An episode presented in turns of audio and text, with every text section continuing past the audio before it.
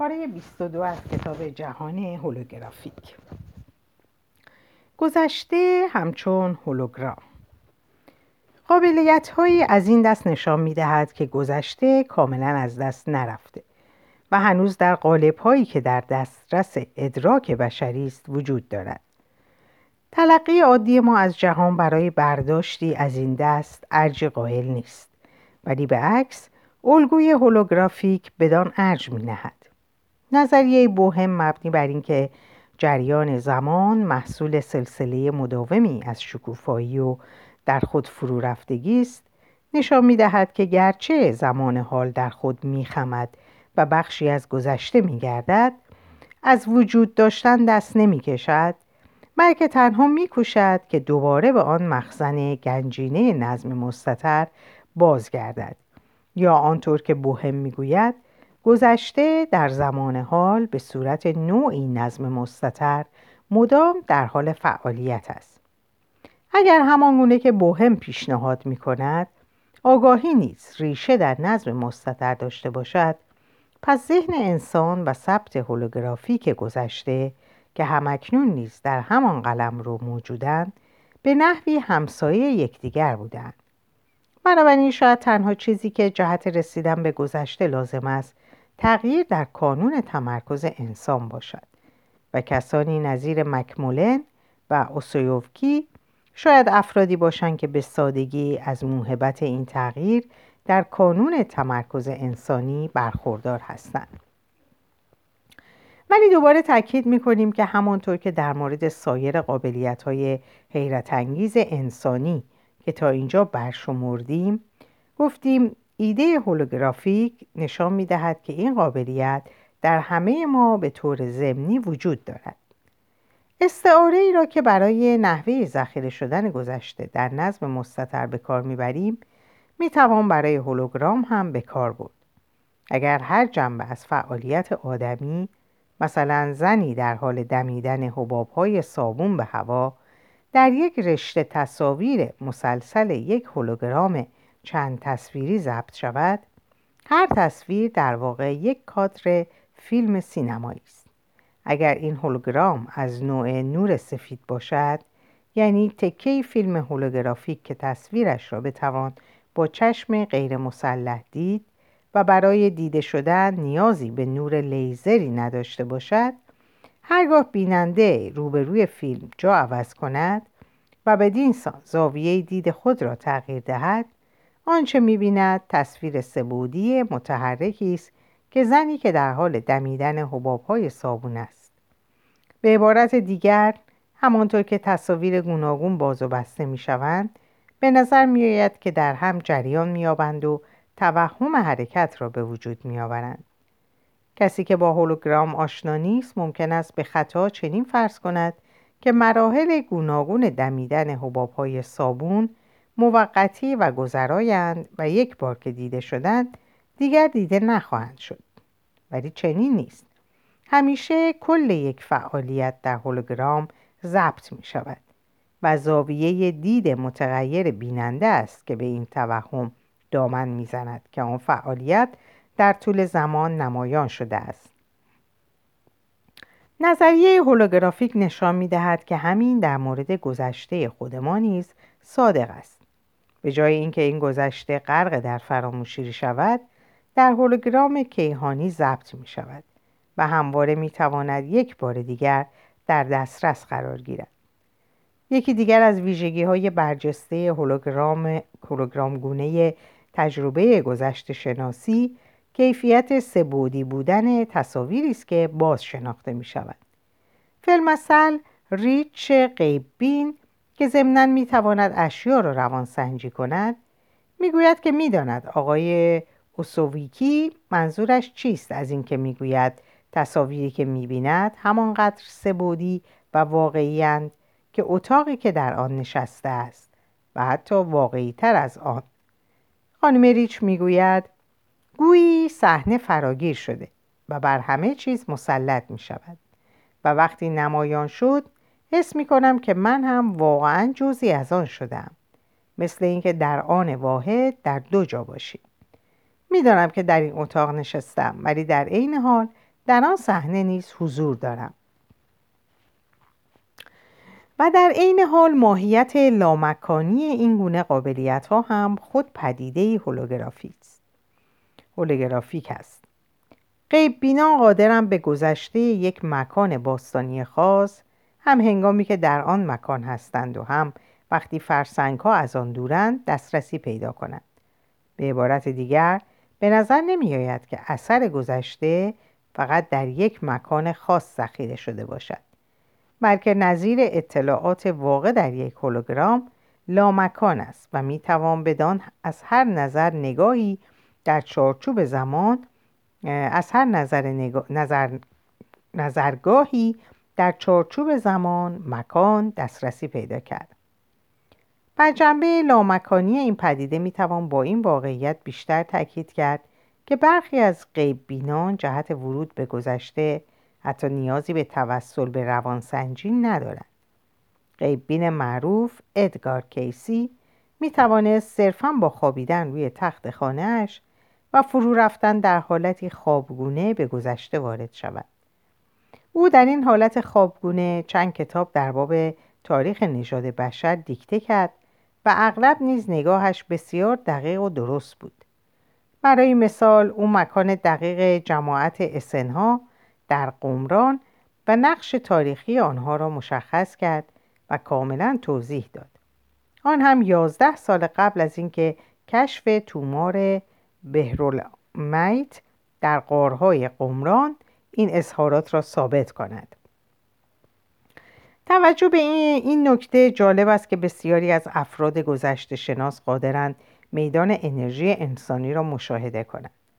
موقعی که اوسوویکی بچه بود مادرش به او داروی مخصوص چشم می‌داد تا از بند رویت دوایر رنگینی که دوروبر افراد می‌دید خلاص شود و آقای مکمولن نیز قادر است با رویت میدان انرژی افراد وضع سلامتی آنها را مشخص کند. اینها همه نشان می‌دهد که گذشته شناسی نیز ممکن است مربوط به قابلیت رویت جنبه های نامحسوستر و مرتعشتر, مرتعشتر واقعیت باشد. به سخنی دیگر گذشته نیز ممکن است فقط چیز دیگری باشد که در قلمرو فرکانس های نظریه های پریبرام کدگذاری شده است. یعنی جزئی باشد از الگوهای تداخلی که اغلب ما آنها را از خود دفع می کنیم و تنها تنی چند می توانند خود را با آنها کوک کنند و آنها را به تصاویر هولوگرامگونه تغییر شکل دهند. پریبرام می‌گوید شاید در اقلیم هولوگرافیک یعنی در قلمرو فرکانس ها چهار هزار سال پیش در واقع چیزی جز فردا نباشد.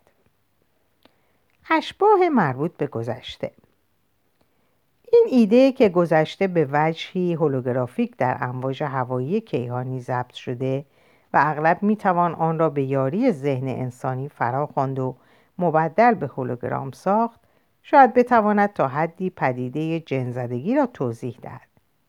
بسیاری از موارد ظهور اشباه ظاهرا چیزی بیش از هولوگرام ها و ضبط و ثبت سبودی اشخاص یا صحنه های مربوط به گذشته است.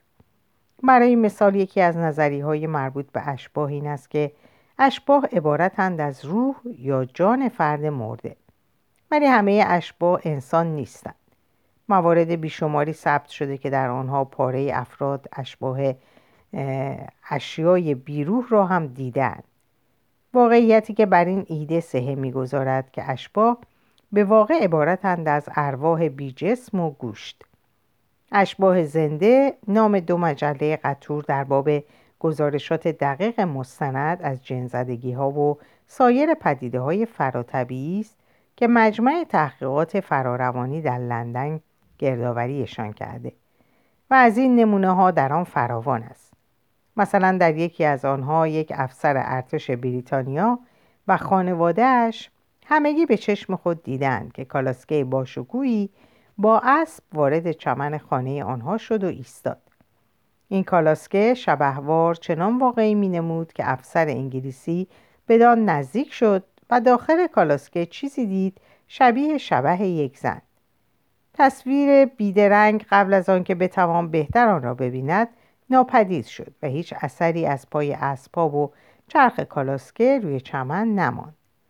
تجربیاتی از این دست تا چه حد عادی و همگانی است نمی‌دانیم. ولی این را می‌دانیم که در ایالات متحده و نیز در انگلستان پژوهش های متعددی نشان داده که 10 تا 17 درصد از اهالی این کشورها اشباه یا روح دیدند که نشان می‌دهد این پدیده بسیار بیش از آنچه تصور می‌کنیم عادی و همگانی است.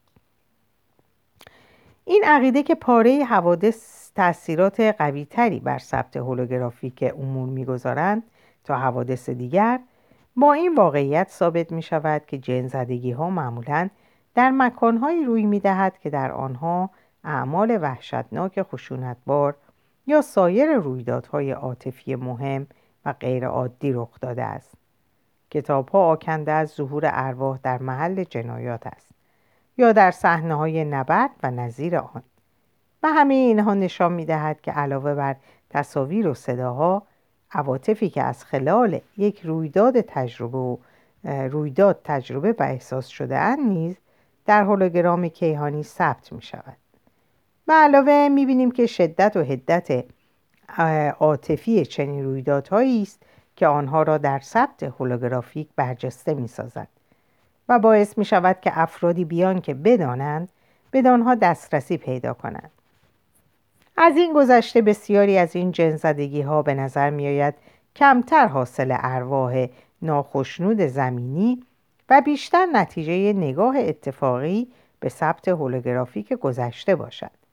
و همین را نیز متون مربوط به این موضوع اثبات کرده است.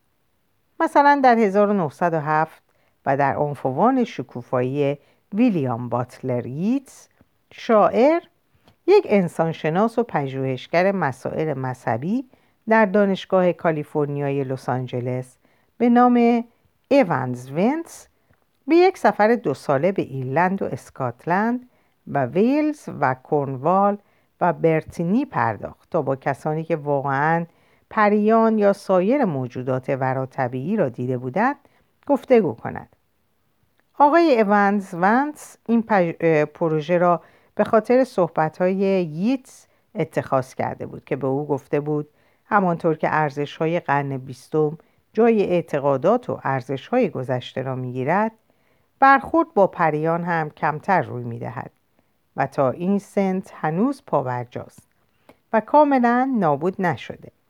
باید به ضبط و ربط ضبط و ربط آن پرداخت.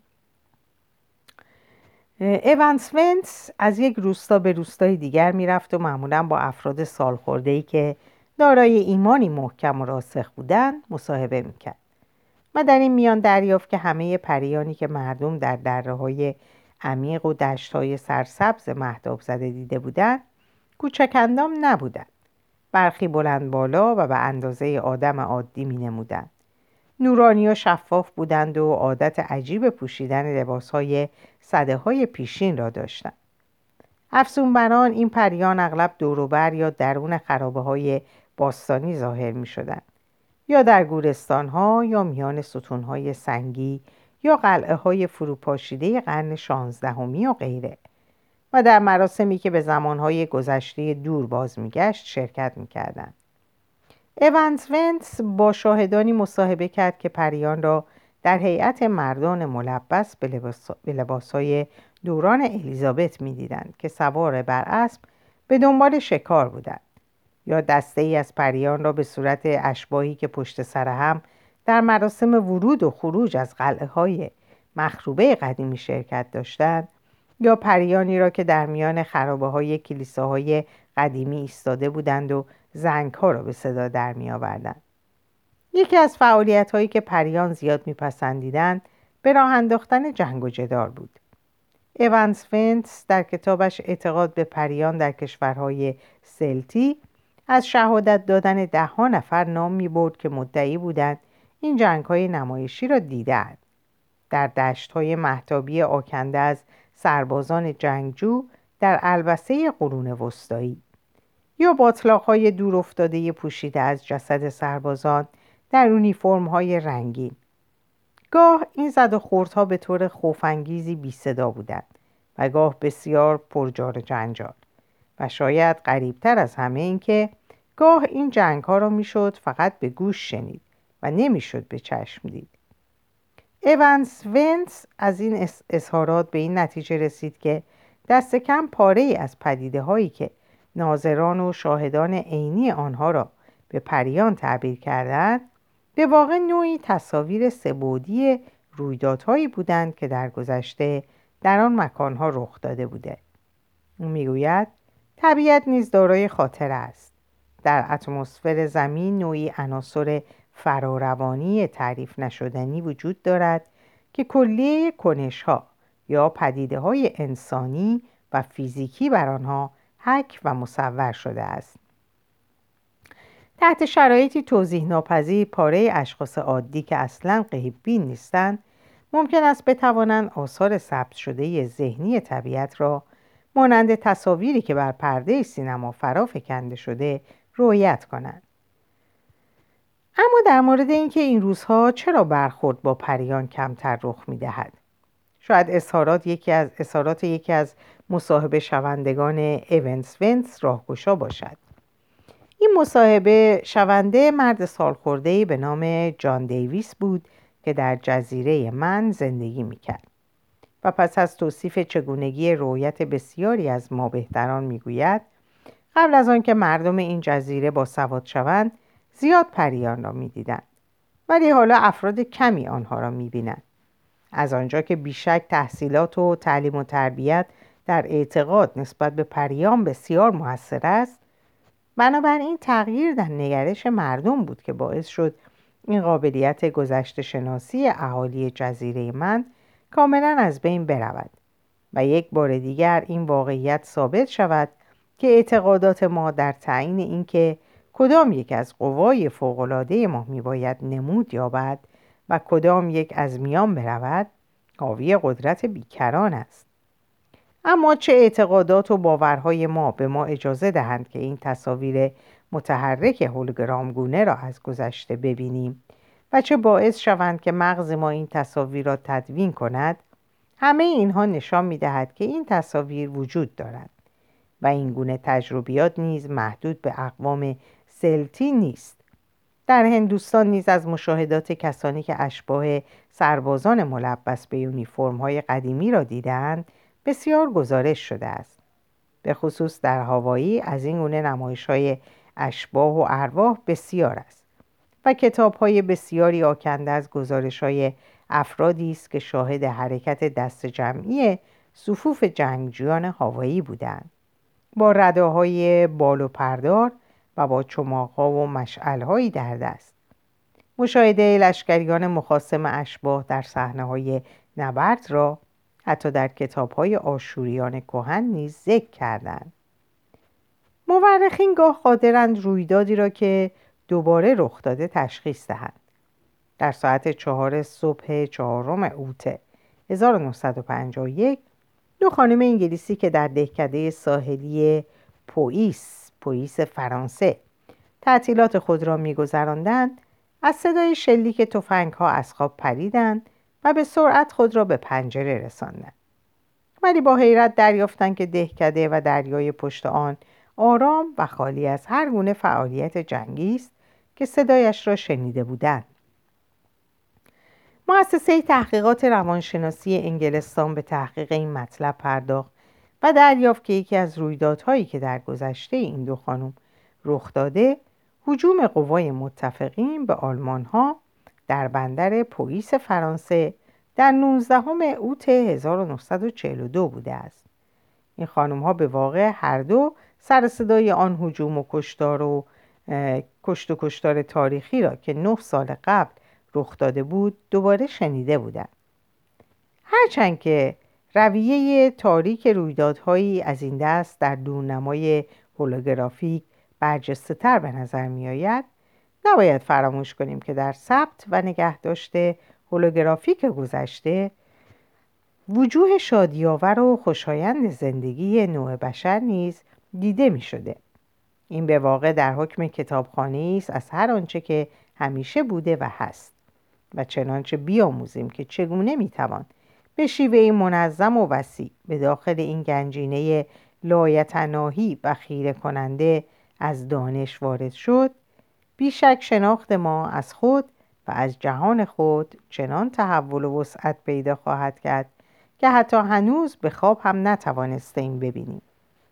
شاید آن روز فرا رسد که ما قادر شویم واقعیت را از نظر واقعیت را نظیر بلوری که در تشبیه بوهم آمده است دستکاری کنیم.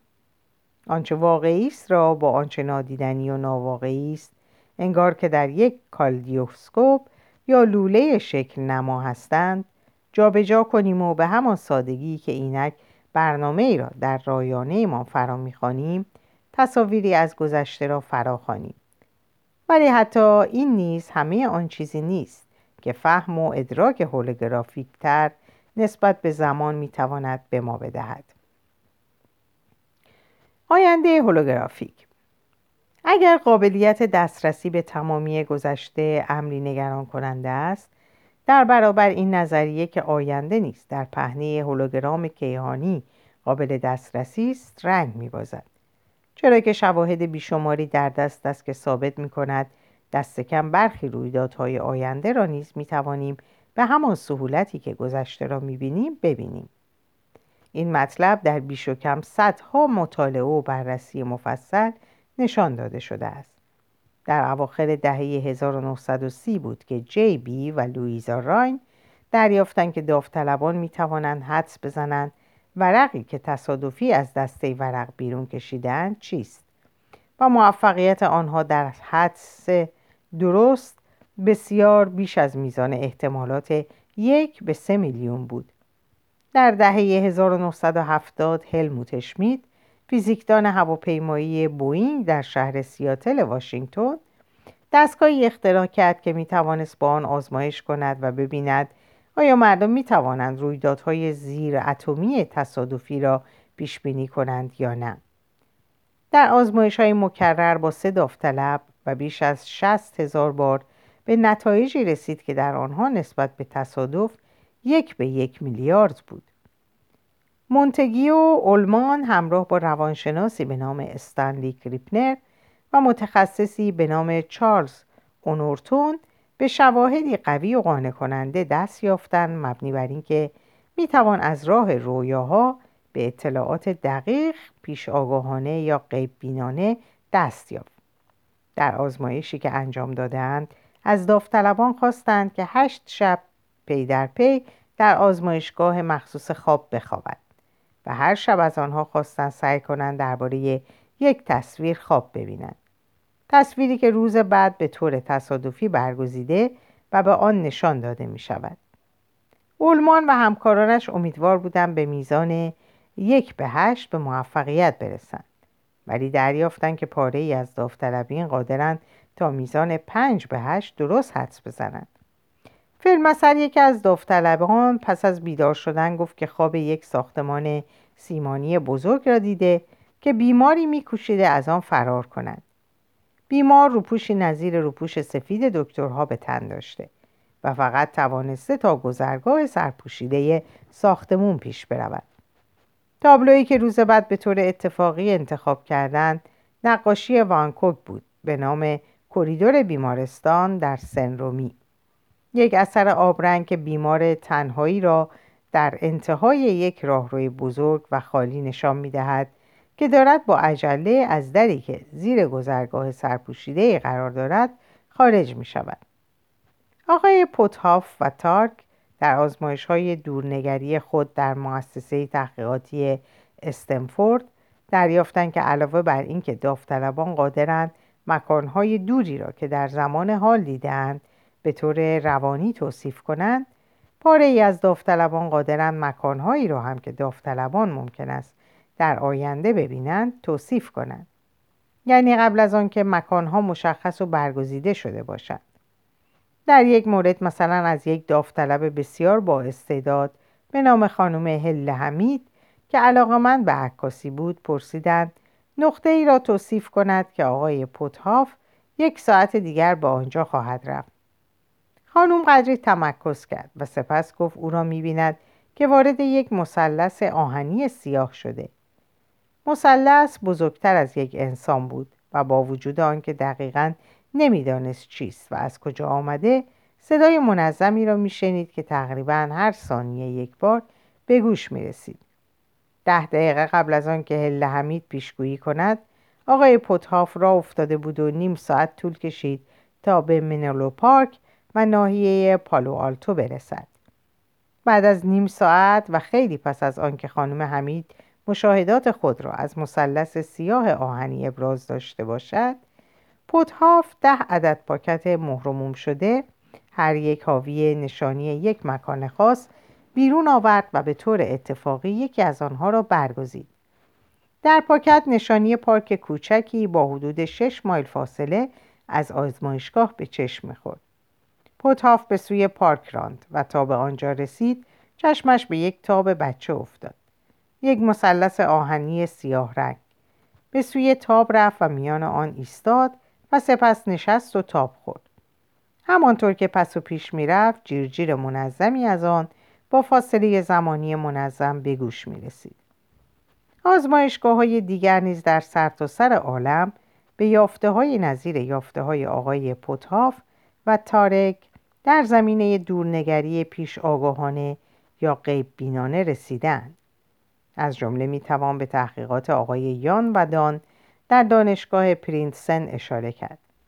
در آنجا از طریق 334 آزمایش رسمی یان و دان دریافتند که داوطلبان قادرند تا میزان 62 درصد به اطلاعات پیش شناختی صحیحی دست یابند. چشمگیرتر از آن نتایج یک سری آزمایش های معروف است که به آنها به اصطلاح تست های صندلی می‌گویند و آقای کراوازه آنها را ابدا کرده است. نخست آزمایش کننده به تصادف یک صندلی از میان صندلی های متعدد سالن بزرگی را که قرار است در آن یک رویداد دست جمعی رخ دهد برمیگزیند. سالن می‌تواند در هر کجا و هر شهری باشد و رویداد هم از آن نو باشد که سندلی ها قبلا رزرو و شماره بندی نشده باشد. بعد بیان که نشانی سالن مورد نظر یا نوع آن تجمع را به آقای کروازه بگویند آزمون کننده از این بین هلندی می‌خواهد که بگوید چه کسی در شب مورد نظر روی فلان صندلی خواهد نشست؟ در عرض 25 سال پژوهشگران بیشماری در اروپا و آمریکا آقای کروازه را به زحمت انداختند و به تست صندلی واداشتند و هر بار دریافتند که او تقریبا همیشه قادر است توصیفی درست و با جزئیات دقیق از شخصی که روی صندلی خواهد نشست بدهد. از جمله زن یا مرد بودنش ویژگی های چهره، لباس، شغل و حرفه و حتی حوادثی که در گذشتهش روی داده است. برای مثال در ششم ژانویه 1969 در آزمونی که دکتر ژول آیزنباد استاد روانپزشکی دانشکده پزشکی دانشگاه کلرادو انجام داد به کروازه خبر دادند که برای رویدادی که در 23 ژانویه 1969 اتفاق افتاد خواهد افتاد یک صندلی برگزیدند کروازه که در آن زمان در شهر اوترخت هلند ساکن بود با آقای آیزنباد گفت که شخصی که روی صندلی خواهد نشست مردی است با پنج پا و نه اینچ قد که موهای سیاهش را طرف صاف به پشت سر شانه می‌گذارد شانه می کند دارای دندانی طلایی در آرواره پایین است. جای زخمی روی شست پا دارد کارش در حوزه علم و صنعت است و گاه روپوش آزمایشگاهش را با داروی شیمیایی سبزرنگی لک می کند. در 23 ژانویه 1969 مردی که در تالار پرجمعیت بزرگی در شهر دنور کلواردو روی صندلی نشست با مشخصاتی که کروازه داده بود جز در یک مورد کاملا همخانی داشت و آن هم قد او بود که پنج پا و نه اینچ نبود بلکه پنج پا و نه اینچ و سه چهارم اینچ بود. در اینجا به پایان این پاره می‌رسم. امیدوارم که لذت برده باشید این پاره و همگیتون رو به خدا میسپرم خدا نگهدارتون باشه.